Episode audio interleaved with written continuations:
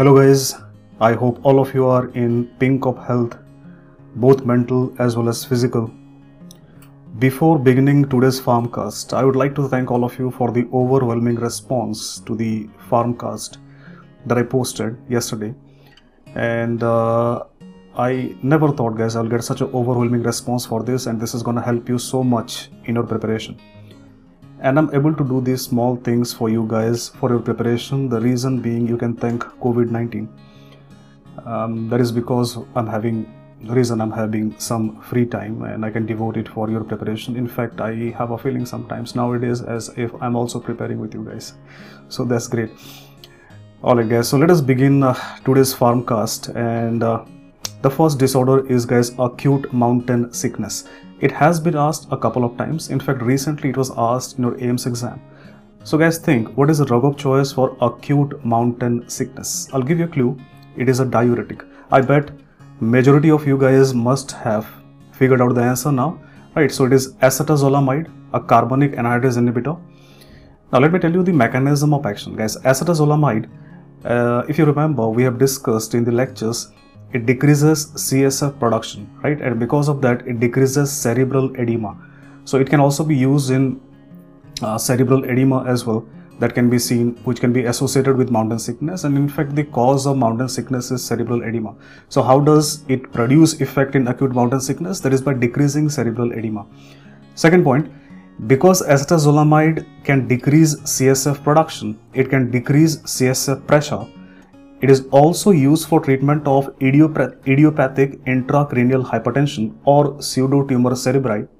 Plus, it is also used to decrease or prevent CSF leak which can be seen after lumbar puncture. Guys, all of you remember lumbar puncture can cause post lumbar puncture headache and that is because of leak of CSF. Now, right, to prevent that leak, we can decrease the CSF pressure by giving acetazolamide. So guys, remember all in all, the most important point acute mountain sickness, drug of choice is acetazolamide.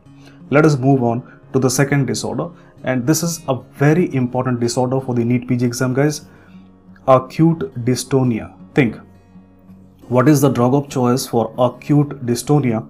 Your clue is it is an anticholinergic drug and it was recently asked in your AIIMS exam. Guys, acute dystonia, what is the drug of choice? The drug of choice is an anticholinergic drug that is known as trihexyphenidyl or benzhexol. You need to remember both the names because we don't know what they're going to give in your exam. Right, my second question to you guys is where else trihexyphenidyl or benzhexol is drug of choice? Where else apart from acute dystonia? Think guys, think. Even this can be asked in your exam. Guys, it is also drug of choice for drug-induced Parkinsonism. So, you know, Parkinsonism is also a part of EPS, extrapyramidal side effect. So, there are two extrapyramidal side effects where these anticholinergic drug is drug of choice. One is acute dystonia, second one is drug-induced Parkinsonism. Now guys, acute dystonia, there are two points which I would like to point out which are important and there, there is a very high likelihood of these two points being asked in future. One, earliest EPS, which is the extrapyramidal side effect to be seen earliest, your answer is acute dystonia. And they can ask you acute dystonia is more common in which age group, right? Young, middle age group or elderly. It is more common in young patients. So guys, I'll repeat two points which are important about acute dystonia. It is the earliest EPS plus it is more common in young patients. Now let me take this opportunity to ask you another question about EPS. Guys, tell me which is the most common EPS?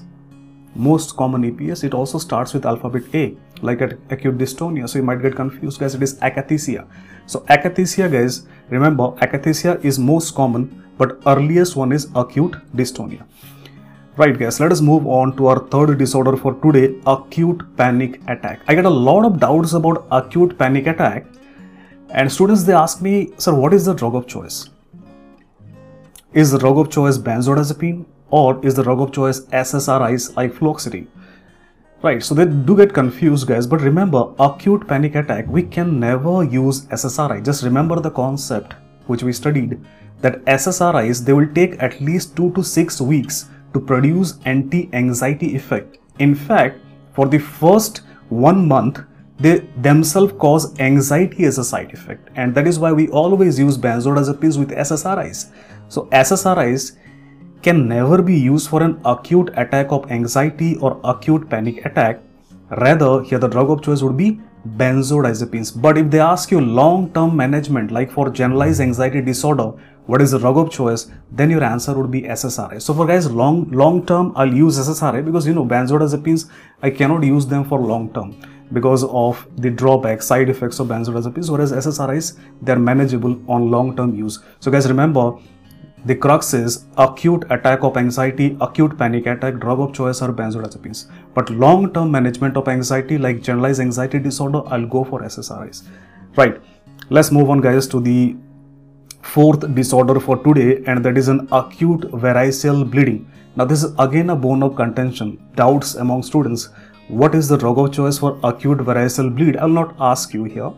I would rather tell you that there are two drugs between which students are always confused because you know medical science is always evolving new drugs are coming new data are coming and things they keep on changing every day every week every month so there are two drugs we are confused with one is octreotide another one is terlipressin right so which is the drug of choice guys remember best drug among octreotide and terlipressin is terlipressin the reason being the only drug or the only vasoconstrictor that is used in acute variceal bleeding that decreases mortality is terlipressin. Yes, so octreotide does not affect mortality, terlipressin does. Second important point is terlipressin, it has a sustained effect on the portal pressure, whereas octreotide's effect on portal pressure is transient. It is not that sustained. So overall, terlipressin is much, much better drug. So guys, in your exams, if they ask you which is the best drug, your answer would be terlipressin. But still, terlipressin is not that widely available and used.